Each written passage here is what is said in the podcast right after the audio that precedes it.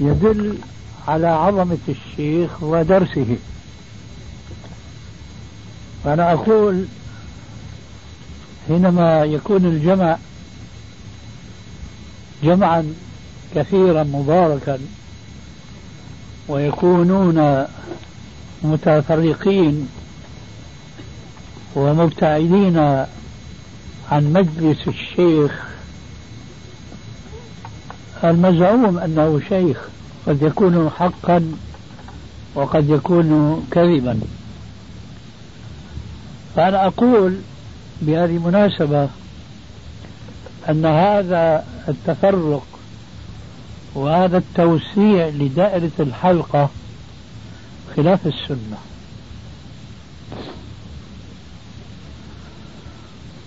أما من حيث التفرق فقد جاء في صحيح مسلم أن النبي صلى الله عليه وآله وسلم دخل المسجد يوما فرآهم متفرقين. فقال لهم ما لي أراكم عزين عزين بالعين والزاي أي متفرقين. وقد وصل اهتمام الرسول عليه السلام بالنهي عن التفرق في المكان وعن ابتعاد الناس بعضهم عن بعض إلى درجة أنه نهاهم عن ذلك حتى في الصحراء. حتى في السفر. وقد روى الإمام أحمد في مسنده بإسناد قوي عن أبي ثعلبة الخشني قال كنا إذا سافرنا مع النبي صلى الله عليه وآله وسلم نزلنا في الوديان والشعاب. فقال لنا يوما إنما تفرقكم هذا في الوديان والشعاب من عمل الشيطان. قال أبو ثعلبة فكنا بعد ذلك إذا نزلنا في مكان اجتمعنا أي وانضم بعضنا إلى بعض حتى لو جلسنا على بساط لوسعنا. ولذلك التقارب في الجلوس وعدم ابتعاد الناس بعضهم عن بعض فهو اقتراب من الجنة بسبب تعاطي الأسباب التي تؤدي إلى الجنة. أنا أقتبس هذا من مثل قوله عليه السلام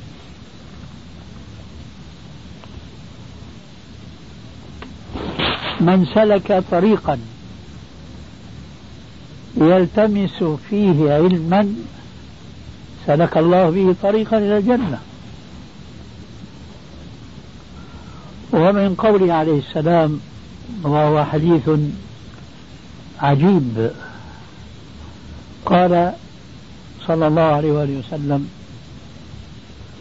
إن ربك ليعجب من أقوام يجرون إلى الجنة في السلاسل.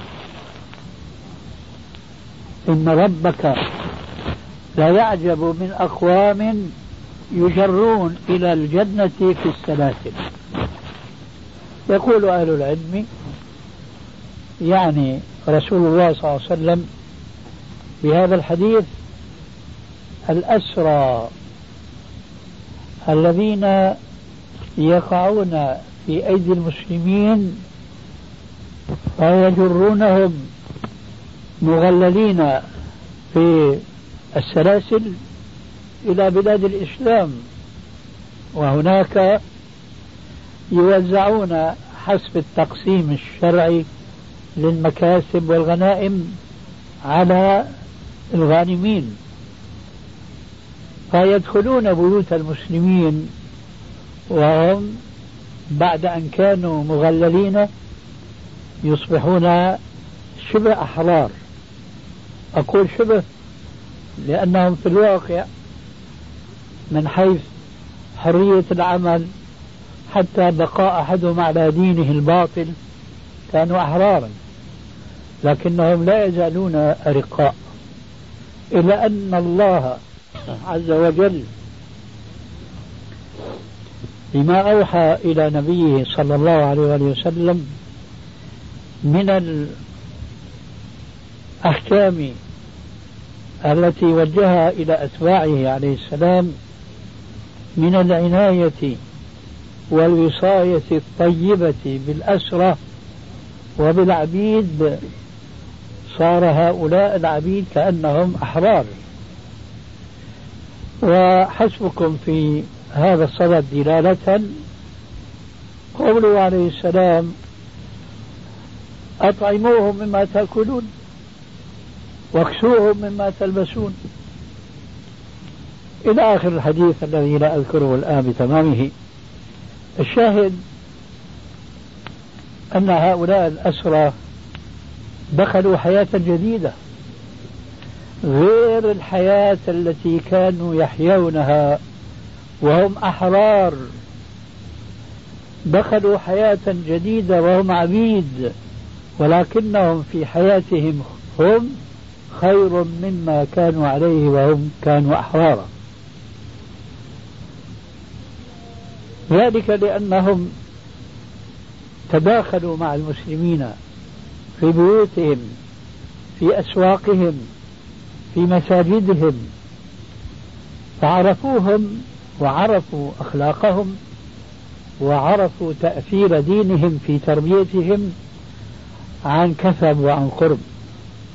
فتجلى لهم عمليا أن الإسلام هو دين الحق فآمنوا غير مكرهين وآمنوا بقلوبهم بوازع من شخصهم وليس كأولئك الذين يؤمنون رغم أنوفهم إما خلاصا من القتل إذا ما وقفوا أمام الدعوة الإسلامية.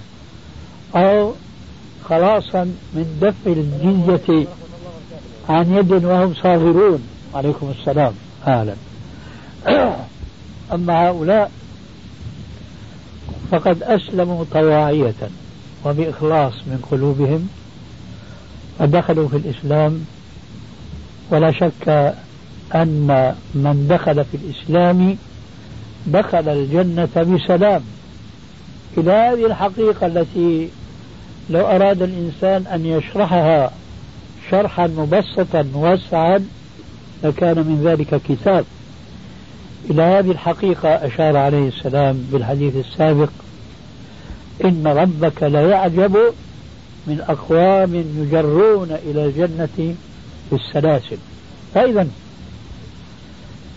الأسباب التي تكون مشروعة فهي تؤدي إلى الجنة. ومن هذه الأسباب طلب العلم. ومن وسائل طلب العلم هو طلبه مع الجماعة. وهذه الجماعة ينبغي عليهم حسب ما عرفتم أن يكونوا متقاربين. أن يكونوا متقاربين في أبدانهم. كما يجب عليهم أن يكونوا متقاربين متوادين متحابين في قلوبهم. وكثير من الناس لا ينتبه وقد لا يعلم مطلقا تأثير الظاهر على الباطن. قد لا يعلم أن الأمور الظاهرة لها أكبر تأثير في القلوب الباطنة المكنونة في الصدور. سواء كانت هذه الأمور الظاهرة حسنة خيرة أو كانت باطلة سيئة فكل من النوعين يؤثر في القلب إن خيرا فخير وإن شرا فشر. وهذه حقيقة شرعية. قبل أن تصبح حقيقة علمية نفسية. ويرحمك الله. ذلك لأن الإسلام سبق كل العلوم التي قد تصل مع الزمن القصير أو المديد إلى حقائق كان الناس عنها غافلين فسبقهم الإسلام إلى هذه الحقائق قبلهم بسنين وبكثير من الأيام. قلت إن تأثير الظاهر على الباطن هذه حقيقة علمية شرعية قبل أن تصبح حقيقة علمية تجربية. وقد حرص النبي صلى الله عليه وآله وسلم أشد الحرص على غرس هذه الحقيقة في قلوب أتباعه بمناسبات شتى. فقد كان عليه السلام يقول كما قد تسمعون أحيانا قليلة هذا التوجيه النبوي الكريم من بعض أئمة المساجد المهتمين باتباع سنة سيد المرسلين. تسمعون من هذا البعض حينما يقوم إلى الصلاة لا يباشر الصلاة فور انتهاء المقيم من الإقامة. فيقول الله أكبر كما يفعل الجهلة وكما يفعل أولئك الأئمة الذين لا يهتمون بإحياء السنة. ونشرها بين الأمة. إنما يفعل هذا الذي ألمحنا إليه آنفا بعض الحريصين على اتباع السنة حيث حينما يقف في المقام الذي يصلي فيه ولا أقول في المحراب لأنني لو قلت إذا قام في المحراب أقررت المحراب وهو بدعة في المساجد. لم تكن في مسجد الرسول عليه السلام ولا في المساجد التي كانت في زمنه صلى الله عليه وآله وسلم. فإذا قام الإمام في مقام الإمام لا يباشر الصلاة وتكبيرة الإحرام وإنما يلتفت يمنة ويسرى ويأمرهم بتسوية الصفوف ويقول لهم ما كان الرسول عليه السلام يقول لأصحابه سووا صفوفكم. أو وهنا الشاهد ليخالفن الله بين وجوهكم وفي رواية بين قلوبكم. الشاهد هنا أن النبي صلى الله عليه وآله وسلم قد ربط تسوية الصف وهي التسوية عمل ظاهري بدني لكنه قد رتب على ذلك إما اتفاق القلوب إذا ما تحققت التسوية أو اختلاف القلوب إذا ما اختلفت الصفوف ولم تحقق التسوية. فقال عليه السلام لتسون صفوفكم أو ليخالفن الله بين وجوهكم.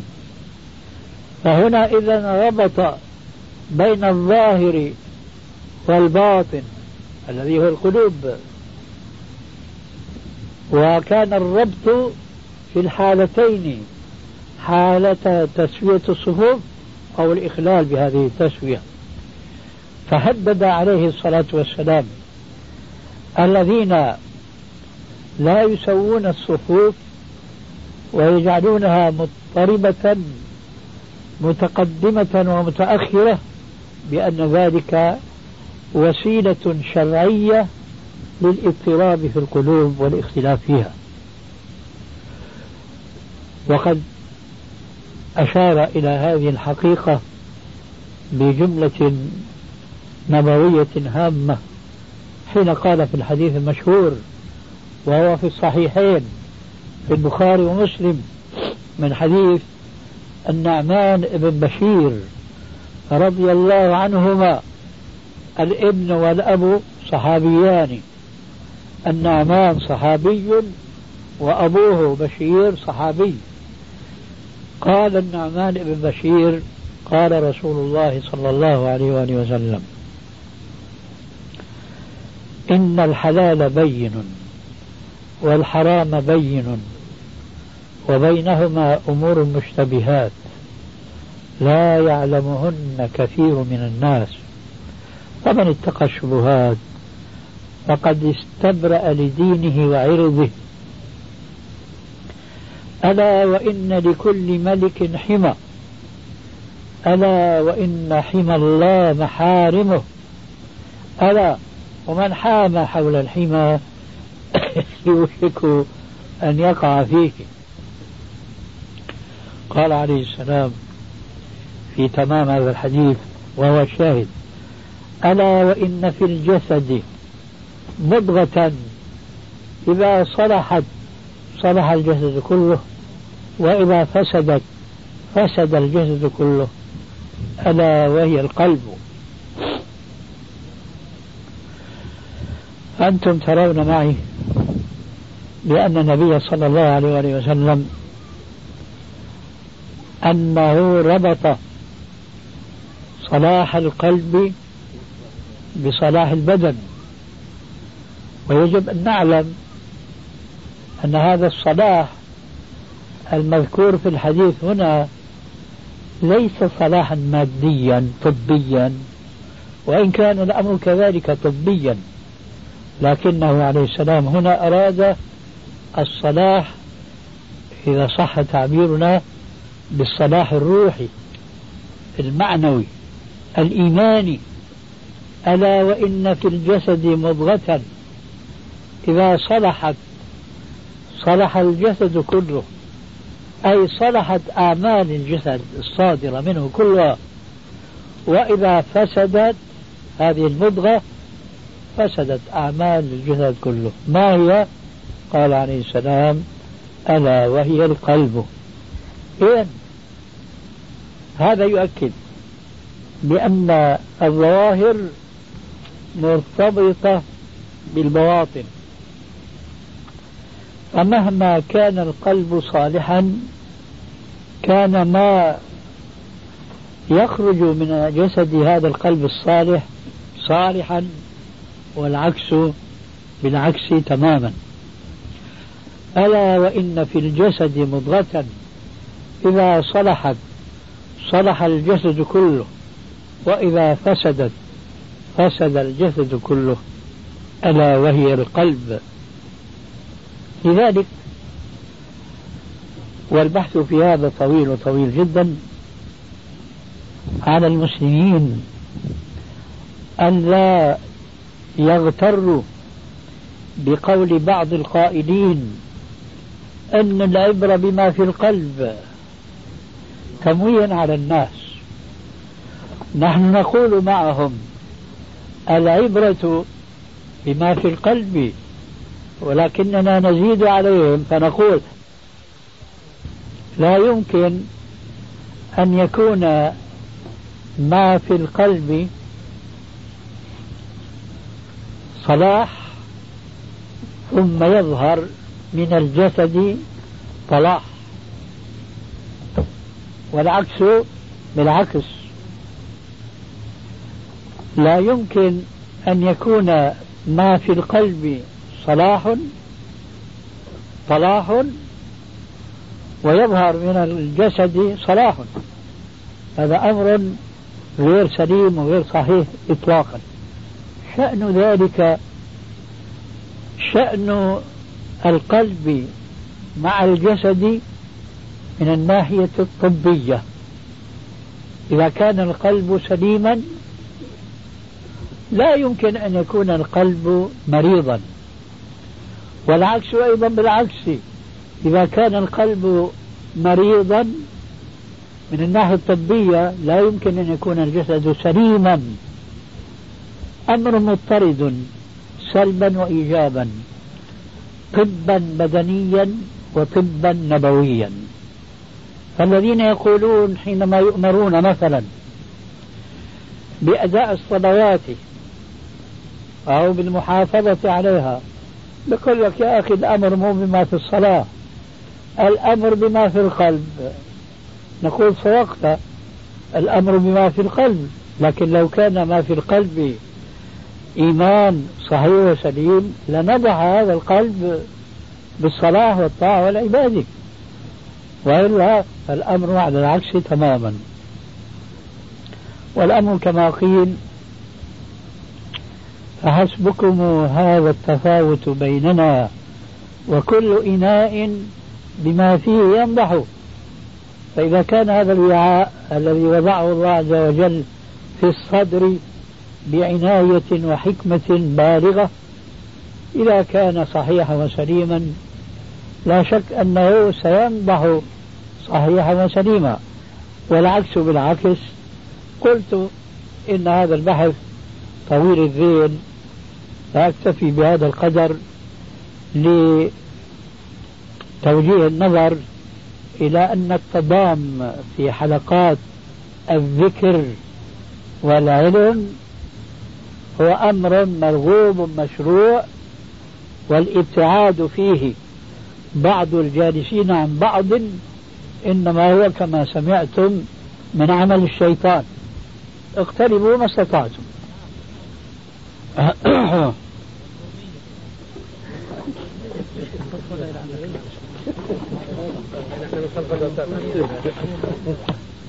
إلى طبيبين من إخواننا. أحدهم يزعم بأنه طبيب يعني شو بتسموه الطب العربي؟ العربي. والآخر طب غير عربي. فأنا أريد أن أسألهما وهما يسمعان صوتي لا يكاد يبين ويظهر ما في القلب من المعاني. هل الاستمرار في الكلام ينفعني طبا ماديا أما طبا أخرويا فينفعني ولو كان فيه الهلاك هل ينفعني من ناحية طبية الاستمرار في الكلام؟ وحينئذ إن كان ينفعني فأنا أستمر كما سمعتم. وإن كان لا ينفعني ما أقول لا أستمر لكن أستشيركم. فما قولكم؟ رقم واحد هنا ورقم نعم. اثنين هناك لأنه طب عربي. نعم. هناك طب غير عربي. الحقيقة في هيك أمر إذا كان يعني في في القلب شيء يعني لا قلب شباب ما شاء الله بس في الحنجرة التهاب ومنذ أمس وأنا أبصق دما. آه. نعم. فالطب العربي يمكن أمره أدق من الطب غير العربي. الطب العربي آه، ما بيحاول يعرف بدقة ماذا يشكو المريض. فها أنت بدأت تبني جوابك على إذا كان القلب مريضا.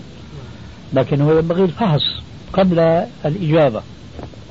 الطب غير العربي بيفحص المريض من رأسه إلى خمس قدمه. الم... المقصود أنا لا أشكو الآن وكثيرا ما نجلس مثل هذه المجالس بفضل الله عز وجل. آه، ما أشكو إلا من التهاب الحنجرة منذ أسبوعين تقريبا. ومنذ الأمس القريب إلى هذا الصباح أبصق دما. فهل ينفعني في الحدود التي وضعتها آنفا الاستمرار في الكلام؟ إن شاء الله. أم أكون مستمعا؟ إن شاء الله لا لن يضرك. ولا نحن لن نتعبك إن شاء الله.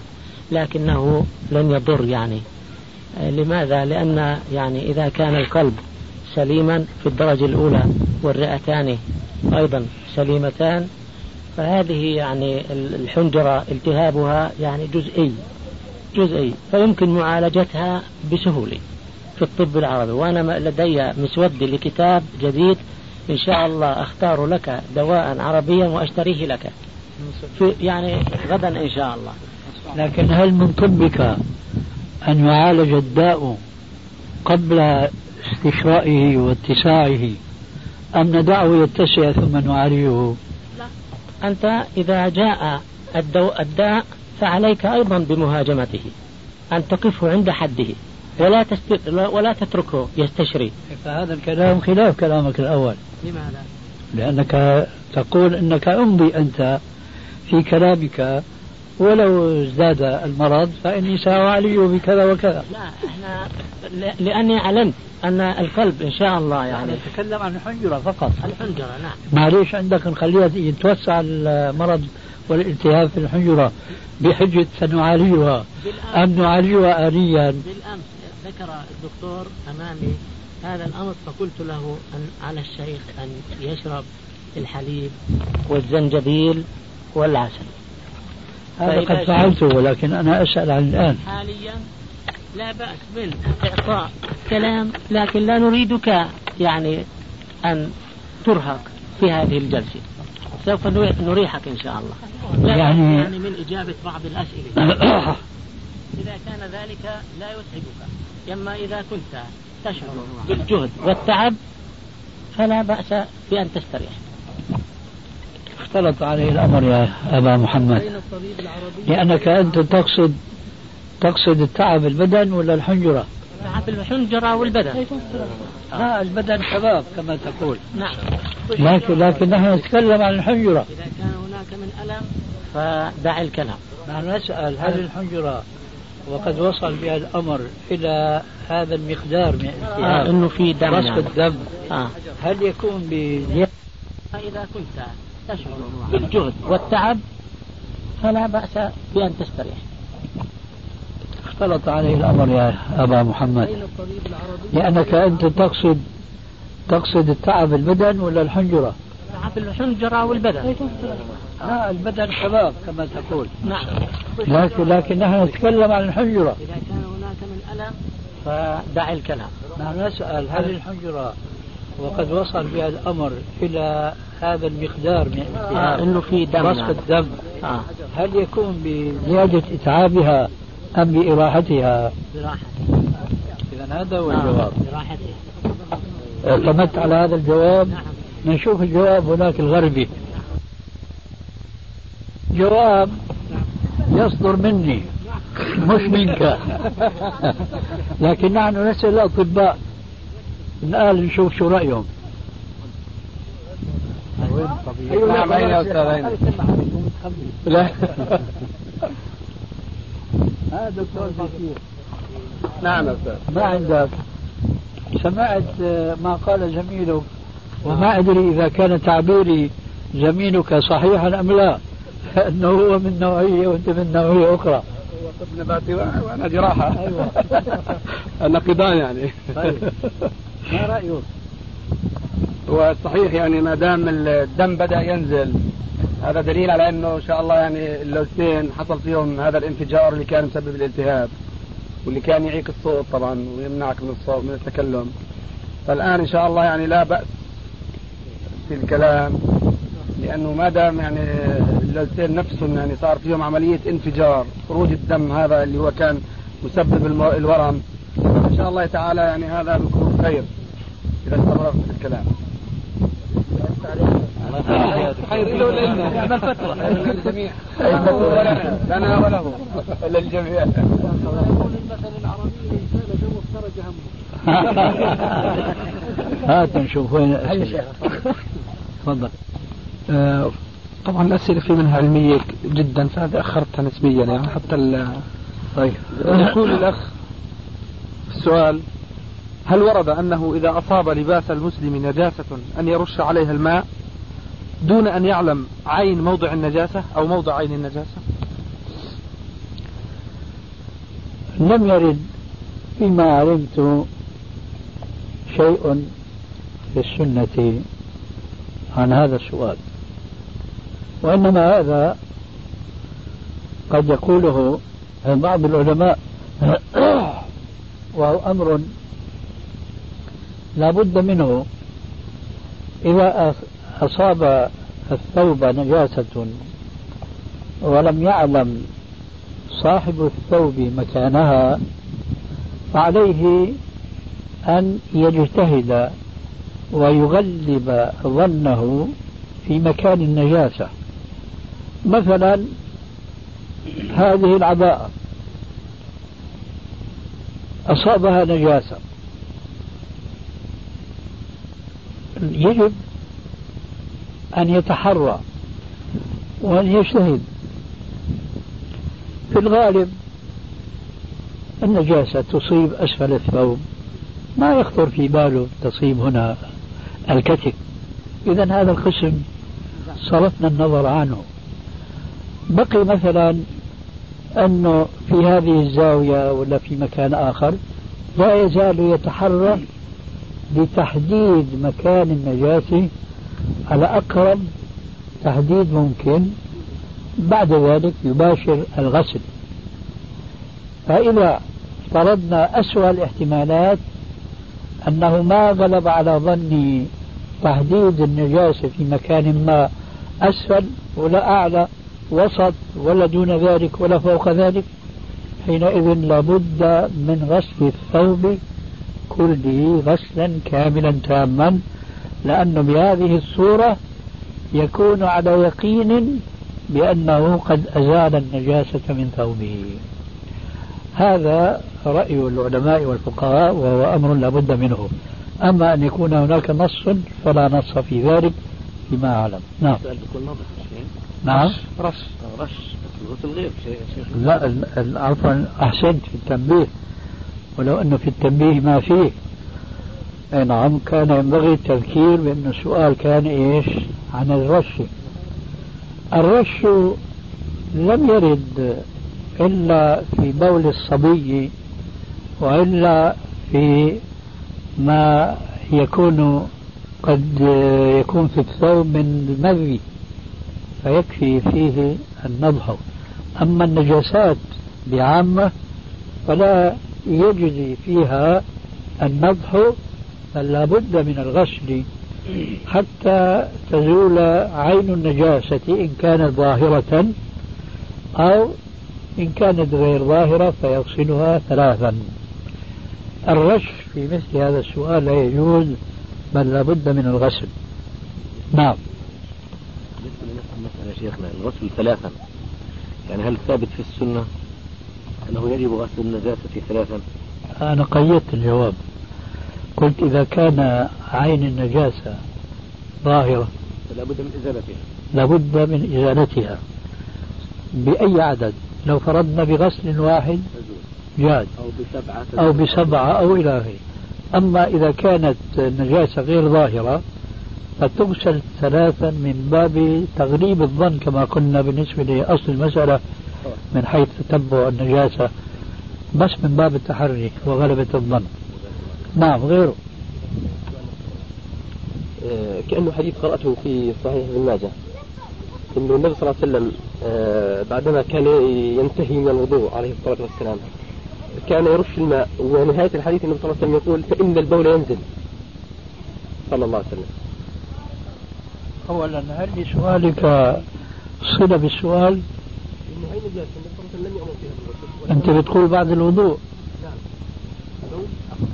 بعد الوضوء النبي صلى الله عليه وسلم قال يعني يرش الماء لأن البول لعله لأن البول ينزل. فالنبي صلى الله عليه وسلم أمر برش الماء. أو بنص الماء لماذا؟ للنجاسة للنجاسة ليش هيك النص لكن فقه النص. لماذا؟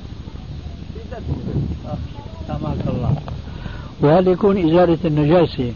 بعد أن يتوضأ الإنسان هذا من باب قطع دابر الوسوسة. هذا اسمه الانتضاح. والانتضاح سنة بقطع دابر الوسوسة. أي حتى لا يقول الإنسان لعله خرج بعد أن قضى حاجته لعله خرج منه قطرة بول.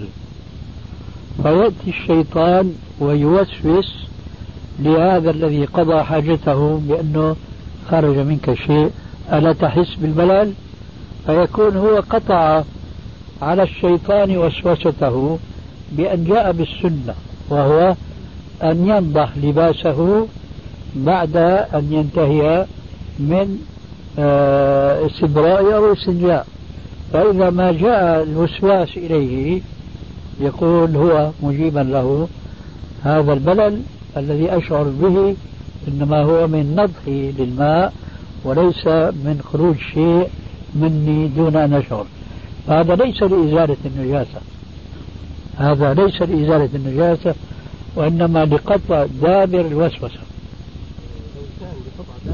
الوسوسة كان النبي صلى الله عليه وسلم ما قال يعني إن فإن البول ينزل. هذا الحديث ذاك أذكر حديث النضح. نعم. قرأته. النبي صلى الله عليه وسلم أو سمعت به حتى أكون صادق إن شاء الله. النبي صلى الله عليه وسلم بعدما يعني ينتهي من قضاء حاجته صلى الله عليه وسلم كان ينضح الماء. الحديث الثاني النبي صلى الله عليه وسلم أكد قال فإن البول ينزل، هي المقصود يعني. على كل حال أنا ما أستحضر هذه الزيادة فإن البول ينزل والعهده على الراوي. أنت تروي وأنا أجيبك. ما أدري إذا كان أحد إخواننا من طلاب العلم يذكر ذلك. نعم؟ لا لا لا لا, لا. صار بقى هنا في رواية هلا بدنا بدنا نعرف السند صحيح ولا لا. على كل حال أنا أجيبك الآن. فإن البول ينزل أنا لا أحفظ هذه الزيادة. فإذا افترضنا صحتها فهي لا يعني تفسد التأويل الذي فسرته لك آنفا. لأن المقصود فإن البول ينزل أي فإن البول قد ينزل. فيتوسوس الإنسان فالشارع يريد من هذا الإنسان ألا يتوسوس فينضح على ثوبه حتى لو شعر بشيء من النزول لا يريد الشارع من هذا المسلم أن يهتم بهذا ويقطع عليه دابر الاهتمام بهذا النضح الذي هو تعليل للرطوبة التي قد يشعر بها. فحينئذ يقطع بذلك الدابر الوسوسة. مع ذلك فأنا أريد من إخواننا إذا ما رجعنا إلى عمان إن شاء الله أن يذكروننا بمراجعة هذا الحديث وهل فيه أنه فإن البول ينزل. أنا في علمي لا أعلم هذا. شو رأيك أنت؟ مرضكم ولا إيه؟ ها؟ ما ما أحد من إخواننا وهذا من طلابنا الأقوياء يعني. ما يذكرون مثل شيخهم المزعوم. ما يذكرون هذه الزيادة. تفضل. أن ينضح لباسه قبل قليل. اللي في النص أن ينضح فرجه. فهل يعني المقصود هنا يعني فرجه هنا يعني على أساس للمجاورة يعني؟ طبعا كان كذلك. لأنه نضح الفرج الفرج بالأصل مبلول ما هو استبرأ تفضل. إيه لكن هو المقصود ما قارب بالمجاورة. نعم. يقول النبي صلى الله عليه وسلم إذا جاء على مثلا ثوب نجاسة مثلا في منطقة معينة أن يبل الإنسان يده بالماء ويمسح؟ بارك الله فيك لا بد من الغسل. لا بد من الغسل. نفس المسألة هل الأمر بالنضح للوجوب أم أنه في حق الموسوس فقط من يجب الوسوس؟ كل أمر للوجوب إلا لصارف ولا صارف نعم. شيخنا بالنسبة للثياب اللي عليها المذي برضه ترش إيه؟ اللي عليها المذي إيه؟ ترش بالماء برضه ترش المذي؟ نعم. نعم. يقول النبي صلى الله عليه وسلم لا يحل لامرأة أن تنتهك من مالها شيئا إلا بإذن زوجها. ويقول في الحديث تصدقنا آمرا للنساء تصدقنا وأكثر الاستغفار. وحديث للمرأة التي أمرها أو التي أعطت النبي صلى الله عليه وسلم كوب اللبن. يقول النبي جمعا بين هذه الأحاديث أعطيت المرأة ماذا؟ كوب اللبن أيوة. يقول النووي رحمه الله بجواز تصدق المرأة من مالها الخاص جمعا بين هذه النصوص. فما هو توجيه الحديث الأول مع الأحاديث الأخرى؟ أولا أنا لا أستحضر الآن آه، تقديم المرأة كوب الماء إلى النبي صلى الله عليه وسلم. لكن هو يعني تصرف من تصرفات النساء الكثيرة الثابتة في السنة فلا يهمنا الآن الوقوف عنده. ثانيا كيف الجمع؟ السؤال موجه للذي نقل هذا عن شرح مسلم للنووي. كيف الجمع بين تصرف النساء في أموالهن وتصدقهن؟ آه، كيف الجمع بين هذا وبين الحديث الأول؟ هل هذا جمع أم هو ترجيح وتقديم للنص على نص على نص آخر دون جمع؟ هل يعرف السائل الجواب؟ نعم غير مولود. أقول هذا ليس جمعا بل فيه تعطيل لنص الحديث الأول. الذي يفيد صراحة أن المرأة لا يجوز لها أن تتصرف في مالها إلا بإذن زوجها. فإذا أردنا أن نجمع بين هذا الحديث والأحاديث الأخرى التي فيها أن النساء تصدقن في مناسبة أو في أخرى بأموالهن بين يدي الرسول عليه السلام أو في غيبته. فالجمع أن يقال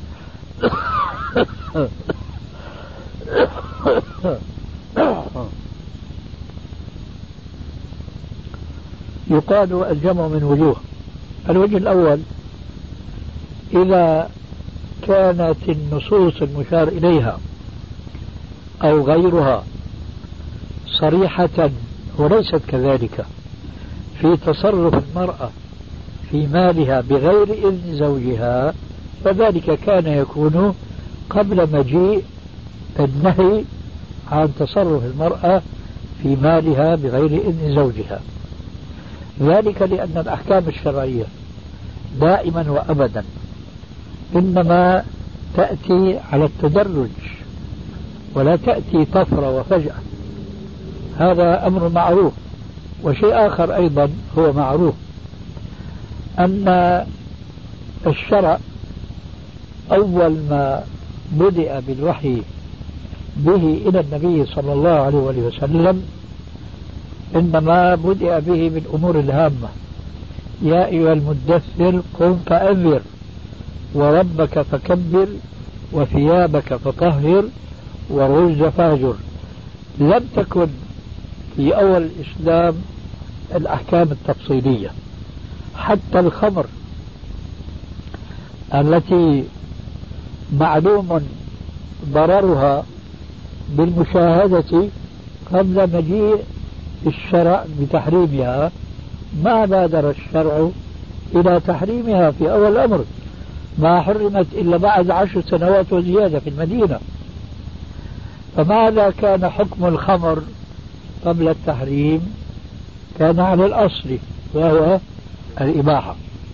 فإذا جاءنا حديث أن فلان شرب الخمر نحن نؤول هذا النص شربه في العهد الأول قبل التحريم. إذا جاءنا النص بأن فلان من الصحابة لبس الحرير في العهد الأول وهكذا. فحينما يأتي نص بتحريم شيء فمعنى ذلك أن هذا الشيء لم يكن محرما أصالة بل كان مباحا على الأصل. وهكذا نحن نقول هنا تصرف المرأة في مالها, في مالها هو الأصل. فحينما تأتي نصوص كثيرة بأن النساء تصدقن بين يدي الرسول وما في مجال هنا لأخذ الإذن من أزواجهن فإذا الخبر يفيد تصرف المرأة بغير إذن زوجها. نقول هب أن الأمر كذلك لكن هذا التصرف كان في العهد الأول أي العهد الذي لم يكن. قد جاء حديث النهي للمرأة أن تتصرف في مالها بغير إذن زوجها. هذا الجواب رقم واحد. الجواب رقم اثنين وهذا خاص بالنسبة لحديث تصدق النساء بين يدي الرسول عليه السلام. هنا نقول شيئا قد يكون جميلا وهو أن النبي صلى الله عليه وسلم هو أولى بالمؤمنين من أنفسهم بنص الحديث الصحيح. فإذا الرسول أمرهم بأن يتصدقن وكان هذا الأمر بعد نهي الرسول للنساء أن يتصدقن إلا بإذن أزواجهن فأمره مقدم على أمر الأزواج وهذا جواب واضح جدا. بقي الجواب رقم ثلاثة وهو يشمل جميع تصرفات النساء في أموالهن بحضرة نبيهن أو بغيبته عليه السلام بأن ذلك يمكن أن يحمل على محملين. المحمل الأول قائم على حسن الظن بالنساء وهو أنهن كنا قد أخذن الإذن من أزواجهن بأن يتصرفن في أموالهن في حدود معينة. تصدقي مثلا بدرهم بدينار بخمسة بعشرة على حسب وضع المرأة غنى وسعة وفقرا ونحو ذلك. هذا إذا حملنا تصرف النساء على المحمل الحسن وهذا هو الواجب. يمكن وهنا نكتة أرجو الانتباه لها بخاصة الذي أمامي لأنه كنا في حديث معه سابقا. يمكن يكون هذا التصرف من باب الاجتهاد ممن لا يجوز له الاجتهاد. ها؟ فتقول إيه صحيح زوجي نهاني لكن أنا أرى أنه هنا في ضرورة في كذا إلى آخره. وما في مجال لآخذ إذن من زوجي من زوجي إلى آخره. فكان اجتهادا منها خطأ بطبيعة الحال لأنه لا يجوز الاجتهاد في مورد النص. لا يجوز المرأة أن تجتهد وقد نهى زوجها عن شيء. والرجال قوامون على النساء بما فضل الله بعضهم على بعض. هذا هو الجواب عن هذا الحديث. وبذلك يظهر أن الجمع يكون هكذا وليس بإعطال أو إبطال هذا الحديث. بسبب الأحاديث الأخرى التي فيها تصرف النساء في أموالهن وليس هناك نص يصرح أنهن أخذن الإذن من أزواجهن. شيخ نصلي هنا ولا من هذا المسجد؟ شيخنا في آه، على المسألة نفسها. اسمح لي شوي. آه المسجد هنا قريب ولا بعيد؟ بعيد يعني كيلو. كيلو. نعم. في سيارات يعني أولا أولا اسمح لي شوي الله يهديك. بده يحقق يعني. طبعا على شيخنا هاج علينا الله يسامحه يا شيخ. أريد أريد أن أقول هل يسمع الأذان من هنا سماعا طبيعيا؟ لا يسمع. لا يسمع. سماع. السماع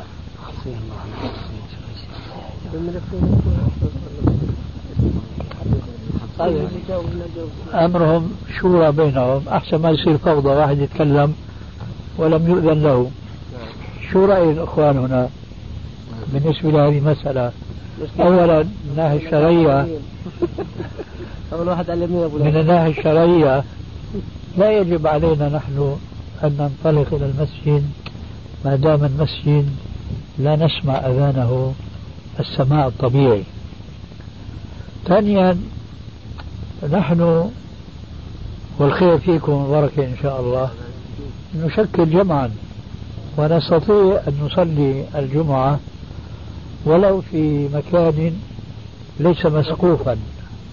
كما يشترط بعض العلماء أنه لازم يكون مكان مسقوف يعني يعني مسجد. هذا شرط آه، آه، لا وجود له في كتاب الله. ولا في حديث رسول الله صلى الله عليه وسلم آه، بل هو خلاف قوله تعالى يا أيها الذين آمنوا إذا نودي للصلاة من يوم الجمعة فاسعوا إلى ذكر الله وذروا البيع إلى آخر الآية.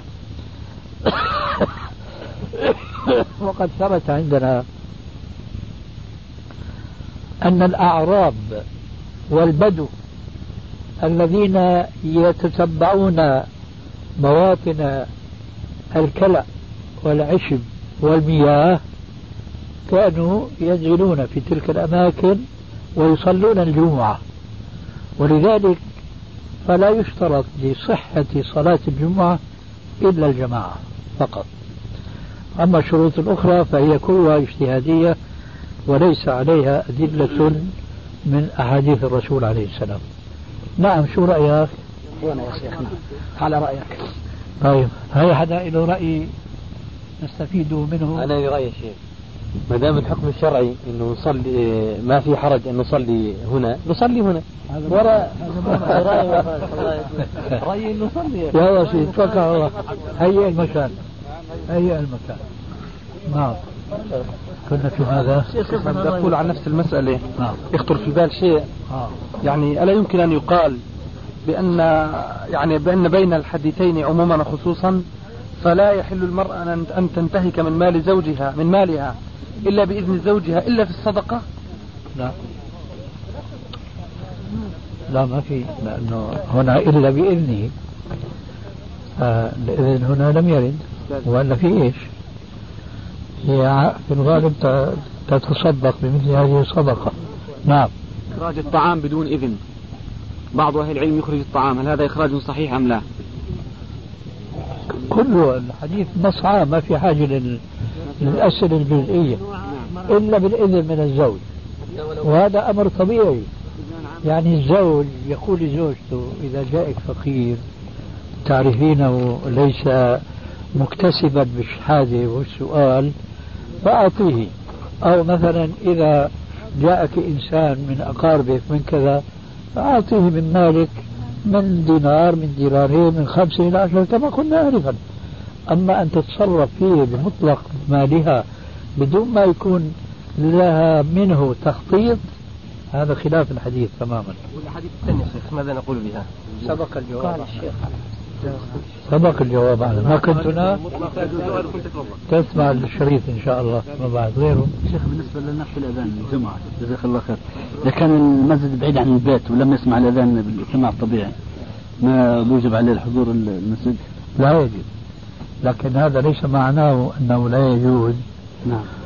ليس معناه أنه لا يجوز أن يصلي الجمعة. لا يجب. وحينئذ إذا لم يصلي الجمعة فعليه أن يصلي أربعا. نعم. آه، أي نعم. نعم. وإن توفرت الدابة سيارة خمس دقائق بكون واصل المسجد جوابه وإن توفرت السيارة وإن توفرت الطائرة. يجب؟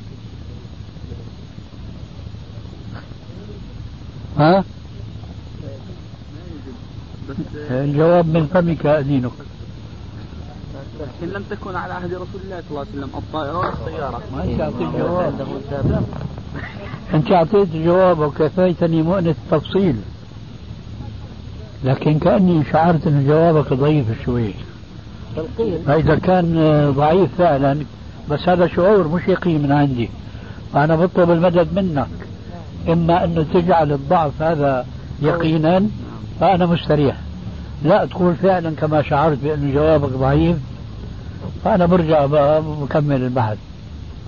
شو رأيك؟ يعني الدابة كانت في عهد الرسول. ها؟ السيارة ما كانت. الطيارة ما كانت. فأنا أجبتك جواب ضمني.